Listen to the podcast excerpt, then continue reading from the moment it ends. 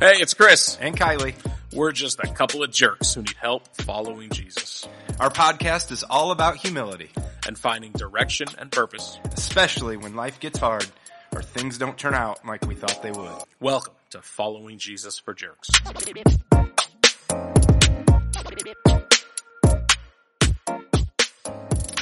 Howdy, Chris. Oh, howdy. Howdy. We're from the West. Howdy ho, neighbor. Hey, how are you feeling about, um, we had snow this week. We did. I know. Where'd that come from? It was pretty. The sky. Thank you. Jeez it was, it was, it was pretty. It was. It was. But, uh, yeah. what? you know, One day, day and a half, kind of melted off. not even. Oh, it didn't even last. My, Oh, it did at long. our place. Oh, did it? No, no. We got it actually decent amount for November, middle of November. Yeah. So I was just Excuse me. curious. Yeah. Excuse, excuse you. No, we didn't, uh, I mean, it was gone. Did you go sledding? Yeah, yeah, we went, we said, no, it was gone, it was gone like nothing. I mean, it must not have been the same, you know, downtown Fort Wayne instead of just North Fort Wayne, where you are. Well, I mean, You are further north. okay. Yeah. I thought it was, it was nice. It was. But it's nice that it's 60 degrees today. Is it? Yeah. Yeah. It's nice out. Oh man. Put the should- grill, I put the grill away. I need to pull it back out. Mm-hmm. I've been grilling still. I just put it like just outside my garage door, Okay. but it's, it's about done. Yeah. You think today's last day for grilling? I don't know. Let's ask our, let's ask our guest. Well, why don't you tell us about our guest? Welcome, John Swanson. Are you grilling still?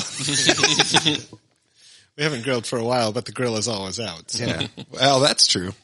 We don't put ours away. We welcome John Swanson. Um, you look scared that I'm going to introduce you in some way. You have a lot on your on your the Wikipedia page. We never have someone in here who's just like does one thing. no. Yeah. John is very multi. In other words, you get people who can't hold a job. Really long resumes. No, but you're you are a doctor, not medical, right. reverend. Right. I mean, that, those are things, I'm pulling this stuff off of your website, your multiple websites, multiple website, author, uh, but most importantly, dad, husband, what else? Teacher, consultant, chaplain. We're going to get into all that stuff, I think. Okay. Is that cool with you? Sure. But honestly, uh, John was in the one academic biblical class that I have. Yeah. Um, John was my professor. Oh, okay. Yeah. All right. And I, actually, I still go back to assignments and emails, especially in the time I'm in right now of feeling overwhelmed at times. It was on spiritual formation. And we talked a lot about rest and burnout and um, all the stuff um, that you go through in ministry. And so I've reflected on a lot of that stuff. So even though that was just a one-time deal for me, it was uh, very, very influential.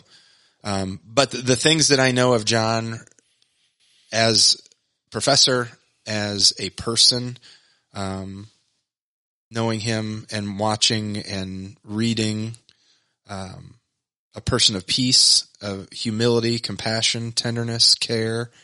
Um, and I don't mean that, I think sometimes we use the word simple or simplicity in a very negative way, but like there's a, a simplicity of your soul and then like you just feel this calmness and peace.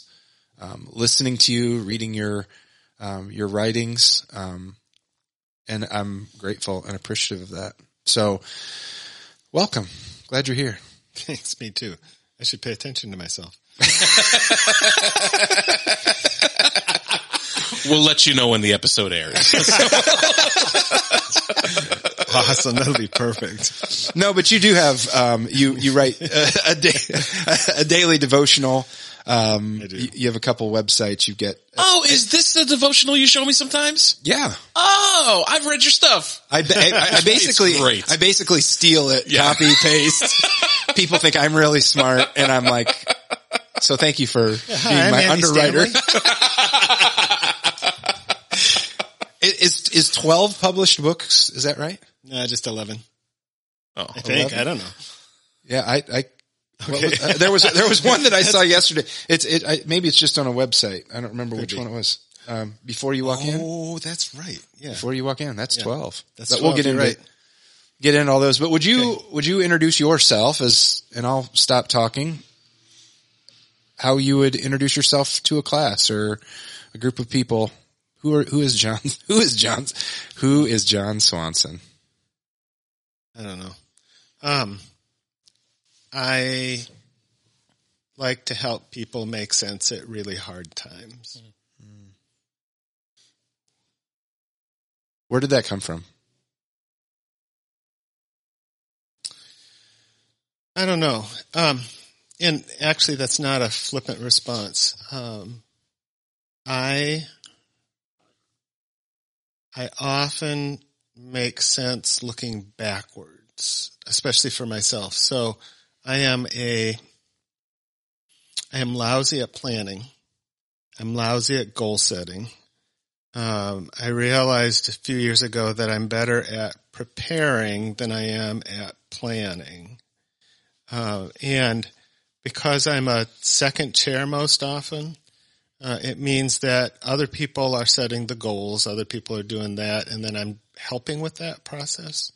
So, um, I don't, I think that I've pretty much always been that way, um, as best as I can tell. Um, or there's the framework, and I've I've I've worked at growing into that. Um, I still don't shut up enough, but I'm working on it. You're in the you're in the right place. So di- different, if you would differentiate uh, planning in regard to vision casting, you're more of an administrator in preparing for the actual. Would that be accurate or? Here, okay, here's what's funny. Um, you tell me what makes sense, and then then uh, that will make work. Uh, I spent I spent 25 years of my life as an administrator. Okay. So moved into higher education administration, and then um, was an administrative pastor, executive pastor for a while after that. Um, but it was a thing um, when I was working on my my doctoral dissertation. I was out walking by um, the lake at Concordia Seminary. It's where it's a place that I could find to study. I wasn't going there, um, but I was out walking by the lake, and I thought, um, I can teach, and I love teaching, but there are other people who love teaching even more than I do. Um, I can do research, um, and I was enjoying what I was doing, but other people can do research more. Nobody likes administration. Um, and I could do some of it.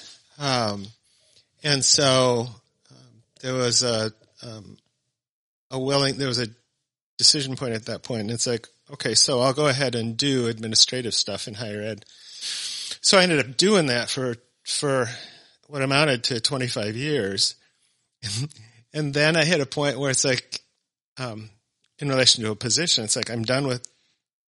It's at a stopping point for this, and I'm thrilled that for the last five and a half years I haven't had to make decisions for organizations. so other people get to decide about whether to cancel church or not. Other people get to decide about whether to shovel the sidewalks. Other people get to decide where the coffee maker goes. And I don't have to worry about any of those things at all in the politics of it. So, um, I'm, um, I'm, I don't know whether I'm built to be an administrator.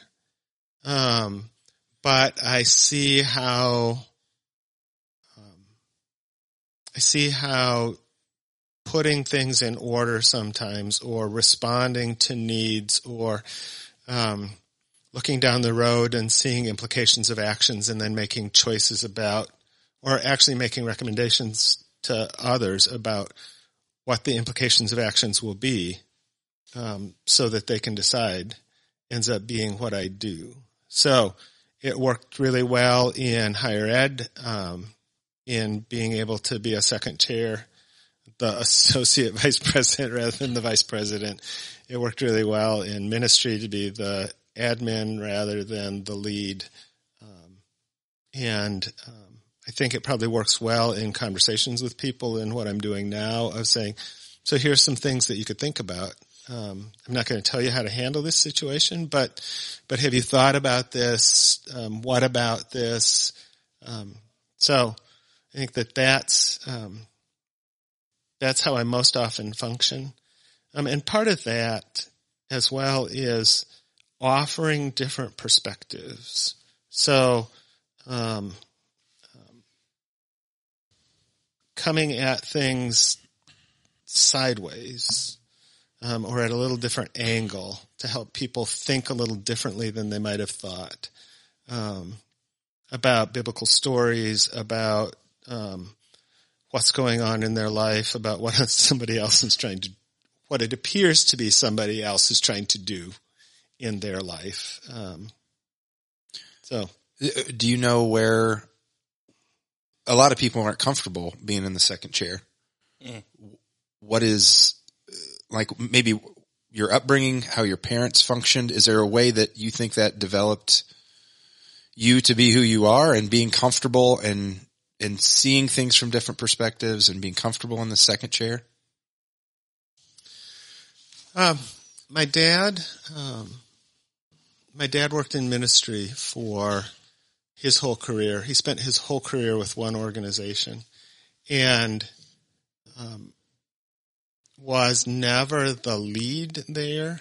Um, started as a as a staff person and then moved into the main office and and um, was always kind of the vice president. I think at one point wanted to be the president and then at one point got kicked out of the office. And, um, but but even in getting kicked out of the office, he kept doing the work that he was doing, supporting the staff that he was supporting, mm. supporting the the ministry.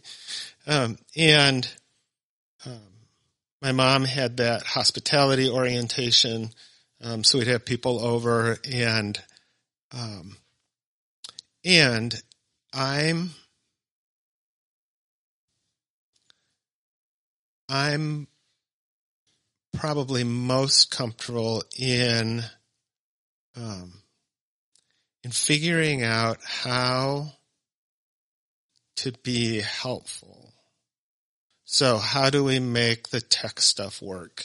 Not because I'm a tech person, but because making the tech stuff work gets us to what we're trying to do. Um, um, helping resolve conflicts gets us toward what we're trying to do. Um, I had this wrestling a while back with video because I was doing video stuff, but I realized I'm not a video guy. I can do video, but what I'm most important or what I'm most interested in is what's the story that we're trying to tell, mm. or even better, what's the understanding that we're trying to arrive at. So, um, if we're if we're focusing on helping people um, um, understand something, what are the various ways we can do it? So, uh, I grew up in with that being in our house. Um, my degrees are all in communication, um, which is oriented toward how do we make meaning? How do we help people understand things?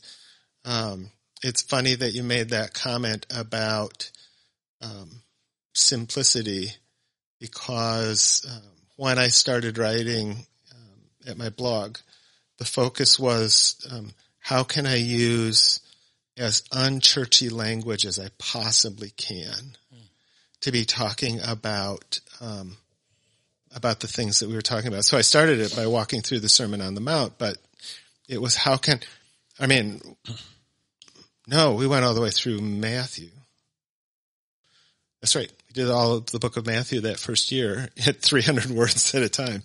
Um, but the focus was how do, how can we talk about this not in churchy ways? Cause when Jesus was teaching, it wasn't in churchy ways um, when it was being written. It wasn't with layers of church. Um, they were inventing church. It was in a it was in a context of spiritual life, but they were inve- inventing the stuff that we work so hard to protect right now. It's like, wait, maybe it's not the structures. Maybe it's hmm. something mm. behind the structures. So, um, so I think that. Um, so it's for the record, it's not to say that um, I haven't applied for lead jobs, um, haven't ended up in one time being the lead and it being an awful experience and another time applying for it and fortunately not getting it. Um, but um, yeah, I would, I wish I could do better at saying, oh, well, yeah, yeah, first chair. This is how I arrived at being an awesome second chair. But there's something about, oh, I'm an awesome second chair that just feels like it's first chairish about saying it. It's like, yeah, no, I, but you've recognized that, like you said, from looking, looking back more than forward. And I think there's honor in, as you were explaining that, your parents, and I know you've gotten to know our family a little bit and recognizing who my par- my parents were always behind the scenes and there's an, there's an honor to, I think in just having a servanthood mentality Yeah. of I don't have to be the ones, uh, I'm thinking about Moses and like, I, you don't have to be the ones raising your hands. You, it's, it, you need people to hold, hold their hands up as well, you know? Well, actually, there's a different. So the the first blog that I wrote um, grew out of some writing that I was doing before that, and I called it the Levite Chronicles because there is, um, as I think about my family, um, I think up both sides a little bit. There's the we're Levites in the church. That's the family business. Is not the priest, but the ones who um, carried the tabernacle in the wilderness, the ones who ended up really with no property. Um, The Levites weren't assigned an area; they got towns within the areas, um, but their job was that supportive role, um, and so, so I think that that Levites function as that second chair role um, or that support role. So, um, yeah, So having said that and knowing kind of where you're coming from and we talk about your books and your, uh, and the websites and your writing, like a couple of your, a great work, story of Nehemiah, the, um, living a new routine, sermon on the mount, like as you look at things through different perspectives, that simplistic, um, maybe language and seeing things from, from a different, different angle. Can you walk through some of those? Like how, where did you get the inspiration for those? Why those particular books or um, so the um, so the very first thing I published was an Advent book. Um, that was just the typical Advent um, twenty four meditation kinds of things. So for for some reason, um, so I was helping with adult ministry in the church that we were in and had started looking at Nehemiah and I don't even remember what there was about that and then was talking to a guy from the congregation um, who was wondering about doing a men's Bible study and um, I said, oh, Nehemiah would be an awesome book, not from how we usually use it. So we usually use it as a leadership book. Um, but it, it's kind of a backwards leadership book, actually. So, um, we decided to do that as a Bible study. And I, I may have taught that once, I'm not sure, but I, I had this sense of, you know, it'd be interesting to write about Nehemiah, um, and to do it as a, an email to some people who are wanting to understand scripture better. And so I wrote the first, excuse me, I wrote the first email in that and, um, had this sense of starting a conversation,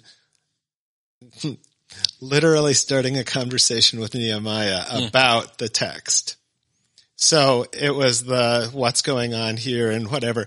And it ended up turning into that kind of conversation. So a great work is, um, walking through the book of Nehemiah in conversation with Nehemiah, um, allowing Nehemiah to unpack what's in the book. Um, and what's so funny is, is later, um, a guy wrote, he sent me something, some study questions that he had written for it, um, for his church. And the first study question was, so how do you feel? uh, This was to the, to the Bible study group. And he said, so how do you feel about the literary device of a fictional conversation with Nehemiah? And when I first read it, it's not a literary device. It's not a fictional conversation. He was right. And then I realized, oh no, yeah, I suppose it is a literary device, but, but for me it was, um, Nehemiah, um, was, is a real person who actually spent four months, morning and evening, praying, and um, actually did have experience, and actually did. And the for me, the pivotal point of that one, of that particular book, the the for me the coolest insight into the text is I think that it's Nehemiah three is this list of people who built um, or rebuilt sections of the city. And it, at first pass, it's one of those, yeah, this is another list of biblical Right. names Might that you well skim over. And I realized this is not a genealogy. This is a map. Because when you read through the list, it starts here, and then these people worked on this section, and then these people worked on this section that was literally in front of their houses, and then these people came in and worked on this section, and then that list ends up back at the beginning. And so what we did in teaching it in the class is um, handed out a bunch of uh, tent cards, you know, just folded over index cards and pens, and had them um, had them write who was working on which part. And we put it all the way on the tables around the room, and we realized, oh, this is this is a map of human beings rebuilding Jerusalem, this wall that was wrecked. And it's like, oh my goodness. This is real people doing real interaction with real wrecked walls, with real fear, with real uncertainty. This isn't a leadership book. This is, this is an account of somebody who struggled with God, struggled with people, looked at, um, and so, um, so yeah, I suppose it's a literary device, but, but for me, I was like, oh, this is awesome. Um, so that book ended up being that conversation. Um, the other thing that factors in is I think best with my fingertips on a keyboard. That's how I figure out what I'm thinking. And there is a, um, I won't even call it creative writing. So it's not that I'm creating something. It's that, um, sorry, in my, in my discipline, we talk about it as, um, the epistemological function of rhetoric. Okay. What that means, simple, um, is that, um, You remember the grade I got in your class, right? Okay. Oh my gosh. Oh man, the other, never mind. Sorry.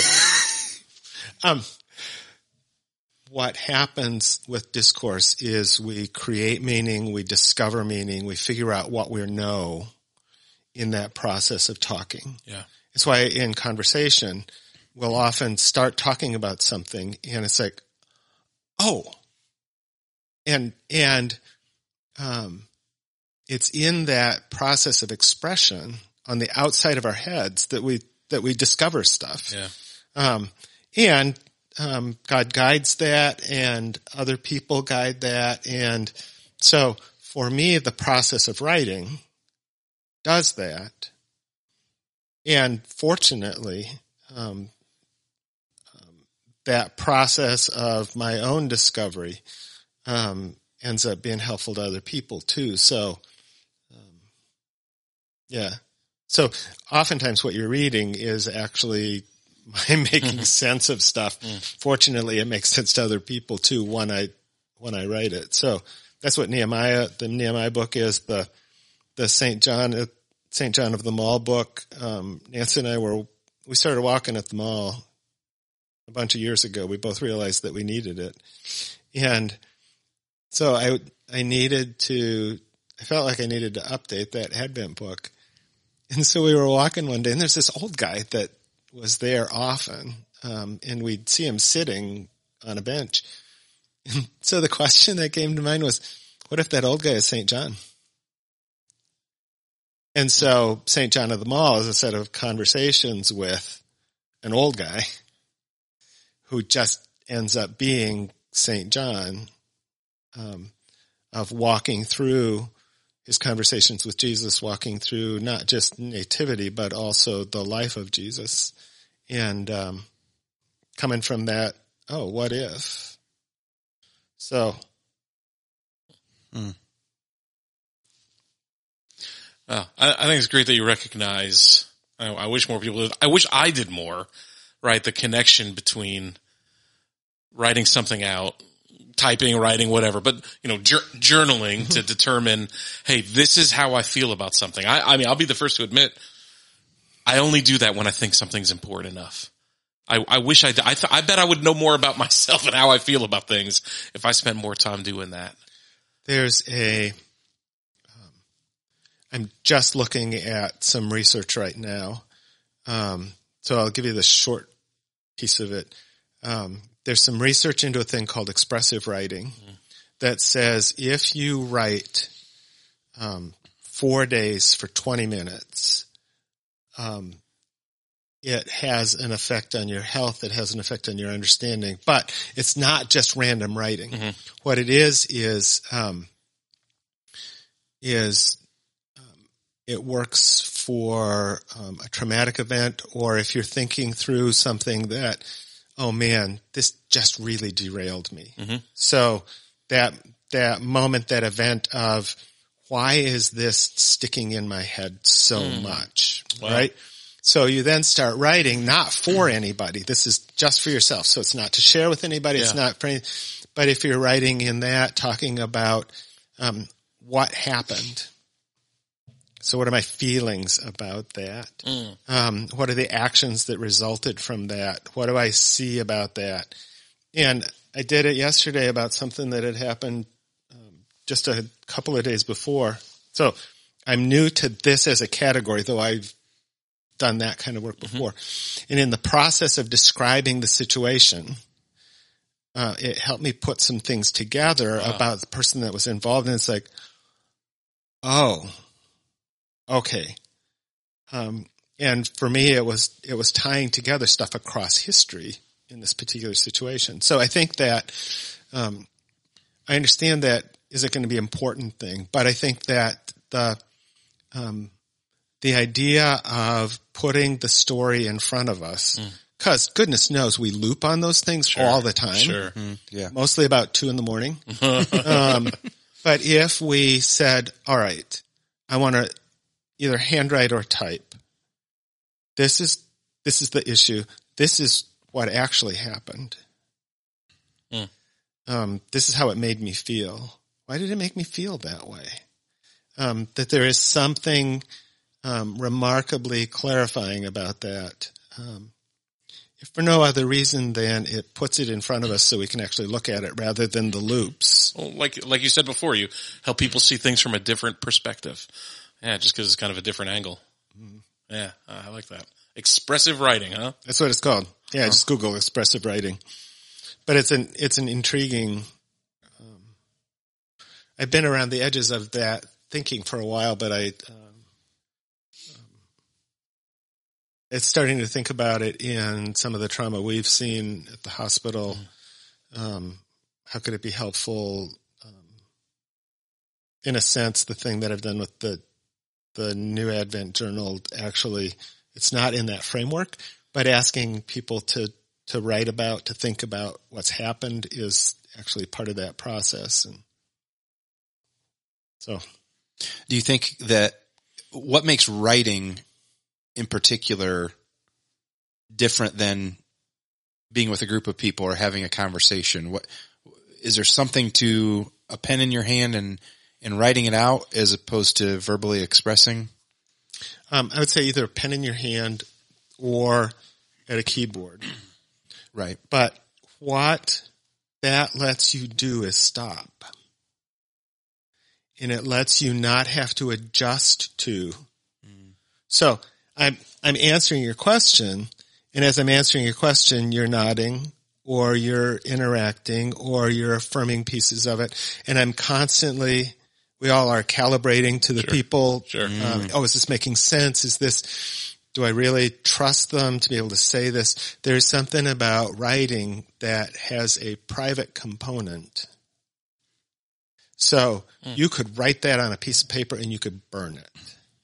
But it's, it's getting it out of inside your head hmm. into expressing it somehow. Isn't isn't there a Psalm twenty something? I don't know, but it, uh, where David says, my, "My tongue is the pen of a ready writer." That there's this connection with like, I think I think he equates it more with just how how he worships, right? But but there is this connection with. I, my thoughts have to have an expression, have to have somewhere to go, to to be something. Well, and even the fact that we have those Psalms written. Yeah, I mean, now, many of them probably started orally. So it was that oral telling of it, um, which then is captured. But, um, the, the sheer, um, the sheer emotion of many of the Psalms, the lament that's there, the anger, the frustration, the Yeah. whatever, the fear, the, the turning the corner. Um, but, but there is a sense even in those that start out with that intensity and then they take that turn of nevertheless Yeah. I will. Um, Yeah. that feels like, um, oh, um, in a, in a pre-literate time that would function in the same way that literate does, but, That's but that laying it out and then, then arriving at that conclusion. Um, that's interesting. the fact that um, that God says to at least some of the prophets, "Here, write this down." Yeah. Um, Yeah, I never noticed that. A lot of the, a lot of the Psalms start off way angry, you know, and then kind of mellow out by the end. That's, uh, that's, that's fascinating. I've never, never thought of it like that. one of the I was looking up one of the notebooks that I used to buy called Field Notes. Their kind of tagline is I'm not writing it down to remember it later. I'm writing it down to remember it now. Which I think I even think about when as a visual learner myself I I get I'm horrible with names. I get introduced to people and as soon as I see it on and connect the dots, uh, there's something that solidifies it for me. And so, yeah, when I journal, I think the same thing. It's not always to remember it later or even to look back, but just to get it out and, and express it in that way. Yeah, it's good. What do you want as an overarching with 12 publications, with a daily devotional that goes out? Like what, what, what do you want to want people to receive? Uh, Maybe just generally from, from your writing. you know, this morning, um, I used to have this line, and I haven't said it for a while. Um, so I was trying this morning to remember it, but I think that um, there was something like my passion is to help people emotionally understand the truth of God's work. Um, and Nance used to hate that. That hate's way too strong a word, but it's not talking about emotionalism. And I think t- too often we're worried about that, but, but that idea of not just an intellectual understanding, but an, o- an emotional understanding of the truth, not of God's word, but of God's work. So, um, which includes his word, but, um, so I think that, um, I want people to have a resonance, um, not just that intellectual assent, but that emotional resonance with, um, with what God's doing. So I've, I've, I've tried to figure out, um, what's my body of work? You know, what's the, what's the thing that's driving it? And, and on one hand, my reaction is, I have no idea. You know, I, I just do stuff. But if you look back through, you realize, oh, so there is an Advent, um, there was an Advent reader, and then there was another Advent reader, and then there was another um, Advent journal last year, um, and then there's a revised edition of that for this year. Um, there's a Lent journal, um, I mean a Lent book. Um, there's two collections of prayers for two consecutive years that because I in I do the service at the chapel every Sunday. Um, and as part of that, I started writing a prayer that then I put on, um, put on my blog. Um, but it's, it's interacting with the texts of the week, um, the biblical texts of the week from the lectionary and interacting with the texts of the week of the lives in the hospital, um, and interacting with, um, um, with what I'll be doing in the message to some extent. Um, so I've collected those for two years. And so on one hand, there's this liturgical thread and you go, oh, well, see, what you're doing is you're writing for the seasons of the church. Mm. There is a little bit of that. Um, but part of it is moving us away from points in time to seasons in time and understanding that we are formed in seasons.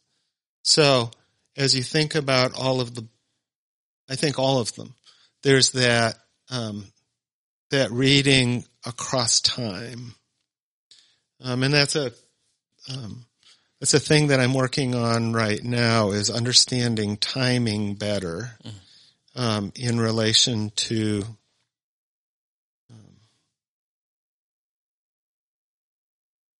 in relation to a bunch of things, but just, um, what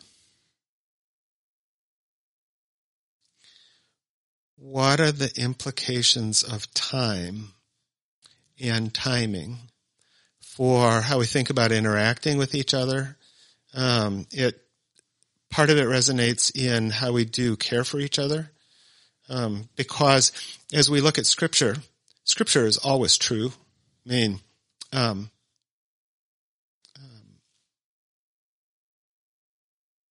that was a, that was a horrifying pause there, wasn't it? Um, like, oh my god, what's he going to say? I know. I was like, wait, what? What? Um, well, here's okay. Here was here was what the cause for the hesitation was. Yes, it's true that human beings did horrible things to other human beings. So, um, and in those cases, those are not um, prescriptive for us; they're descriptive mm-hmm, of what happened. Mm-hmm. But that's that's what was going through my head. Yeah. It's like, oh, great. Um, so, um, the promises of God are always true. Speaking those promises is not always helpful at a given time. So, I spend a lot of time um, with people right after their loved one has died. Huh. And there are some of the promises of God in that moment that are not helpful. Mm. They're true, but they will be, and they will be helpful later. But in that moment, to say, um, it is good to come into the house of the Lord. Mm. Yes, that is a true statement. Um, this is the day that the Lord has made. I'm glad your dad died. Mm. And, and it's like, um, that's true. Right. Not that I'm glad that he died, but right, it's true right. that this is the day that the Lord has made. But in that moment, no matter what the comfort of God we are experiencing, um, there are other promises of God that are way more helpful than this is the day that the Lord has made. Um, the um, and I will with you always, even to the end of the earth. That's a way more helpful thing. Mm. We have a great high priest that we can come to who understands what our lives are like. That's a way more helpful thing. Jesus knew what it was like for his stepfather to die and what it did to his mom. Okay. So things can be true, but, but to figure out the helpfulness of, of timing is a thing that I'm working kind of the, on. The logos versus rhema kind of thing. Logos is his word all the time, but rhema is what's breathable, right? And it's what's, it's what the Holy Spirit's doing right now from his word. Um, in in my discipline, we talk about kairos, which Okay. is which also shows up in um, scripture that um, at just the right time Yeah. Christ died for us. But there is in in rhetoric in speech training the idea of of timing as Mm. well, of okay knowing people and knowing situations and knowing scripture and um, so those those times when we go oh man that was just the right word here well, there were like 66 books of words to choose. So the fact that there is this word at this moment is a, in some ways, it's a combination of us getting out of the way and allowing the spirit to speak rather than us saying, Oh yeah, this is the thing that we're supposed to say at this time. This is the words of affirmation that we're supposed to bring. Yeah. It's like, so Wow, that's interesting. that's a, that's a place where timing, uh, where I'm trying to understand timing. and that I'm assuming comes a lot from the, the one of the latest books you've got. Is that right? This is hard. Could be. I mean, Yeah. very similar of what to say when. Yeah, that that book grows out of those conversations in rooms, um, and um, where people are saying, "I don't know why I'm feeling this way," or "I don't know why I can't think," or um, and so it's just a it's a really short book with really short chapters of um, things that I say to people, like, "This is hard." Yeah. This moment is a hard moment. And if you follow that, those two things all the way out, right? All of a sudden the seasons of the, the, the calendar seasons, right, aren't what define what God's doing, right? Like you're not just learning denial in Lent, right? You're not just, you're not just celebrating Christ, like God, God's promise to, to save the earth in Christmas or Easter, right? If you follow that all the way out, like it's whatever's appropriate for the season right? Uh, Is, is, am I am I am I hearing that? Am I hearing what you're saying? And or did it- did I, did I stretch it too much? Um, well, I don't know. Um, when I think about Advent, for example, Yeah. I think about the the ancient history of Advent is that it's looking at, um, it's reviewing Christ's first coming, and it's um, anticipating Christ's second coming, and it's acknowledging that we, we live in between those two, and that given that he waited more than a generation, it means that he is aware of um, life and death and suffering and pain and all of those things, and that somehow those are not accidents, but those are part of what it means to be in this season of waiting. And so the idea of talking about Advent having both first coming and second coming and season between. Um, but what they do do is they take us away from um, some of the the oh man, I hate this language. They take us away from some of the secular created holidays, and they root them in something a little deeper. So um, the fact that in the church we often focus on um, extra biblical holidays, um, and we make them be so important. Um, so, for example, we put this incredible focus on Mother's Day, which creates incredible pain for an incredible number of people Sure. and is extra biblical, as opposed to thinking about, um, as opposed to thinking about some of the church holidays um, or some of the biblical holidays. It goes back to um, so one of the things in the Nehemiah book is looking at um, at the seasons that are reflected in what God taught the Israelites as the seasons to do. So there were daily rituals and they were weekly rituals and there in fact were monthly rituals. And then there's these seasonal things that are telling the stories of redemption and telling the stories of um, deliverance and telling those stories so that as you're going up to the temple every year, you're remembering God's story. Yeah. Yeah. Um, and then the, the, um, every seven years and then the once in a lifetime kind of thing. Um, so, but all of them are built around remembering the story that God is telling. So he built in, built that into their lives of let's remember the stories that God is telling. Hmm. Um, so, which completely doesn't answer your question, All right. but you've forgotten it and I have too. We, So, went- we went to a smarter place. and we, and, and we can replay it anyway. So, Yeah, that uh, the way that seeing things from different angles, bringing. I think for me, a lot of times when you talk through scripture and share story, scriptural story, it brings. Uh, it brings it to life in some ways, like just as you described Nehemiah and Saint John of the Mall, and uh, the reality that this isn't a history book Mm. of facts, but these are real people. And in some ways we are living a life similar and in some ways slightly different, but we are a part of God's story. And so I think that gives a great, um, foundation to who you are and your, your books and, and, and the language. And I look forward to kind of digging in, um, next week with some more, uh, a little bit more current maybe of what your life has been, your, um, job as hospital chaplain through COVID-19 and continuing Sounds in that. super fun. Yeah, it's going to be great. Uh, but I think it'll be an, insightful and hopefully helpful. and hopefully we'll be back for another please, please, please stay. Please stay for one more week.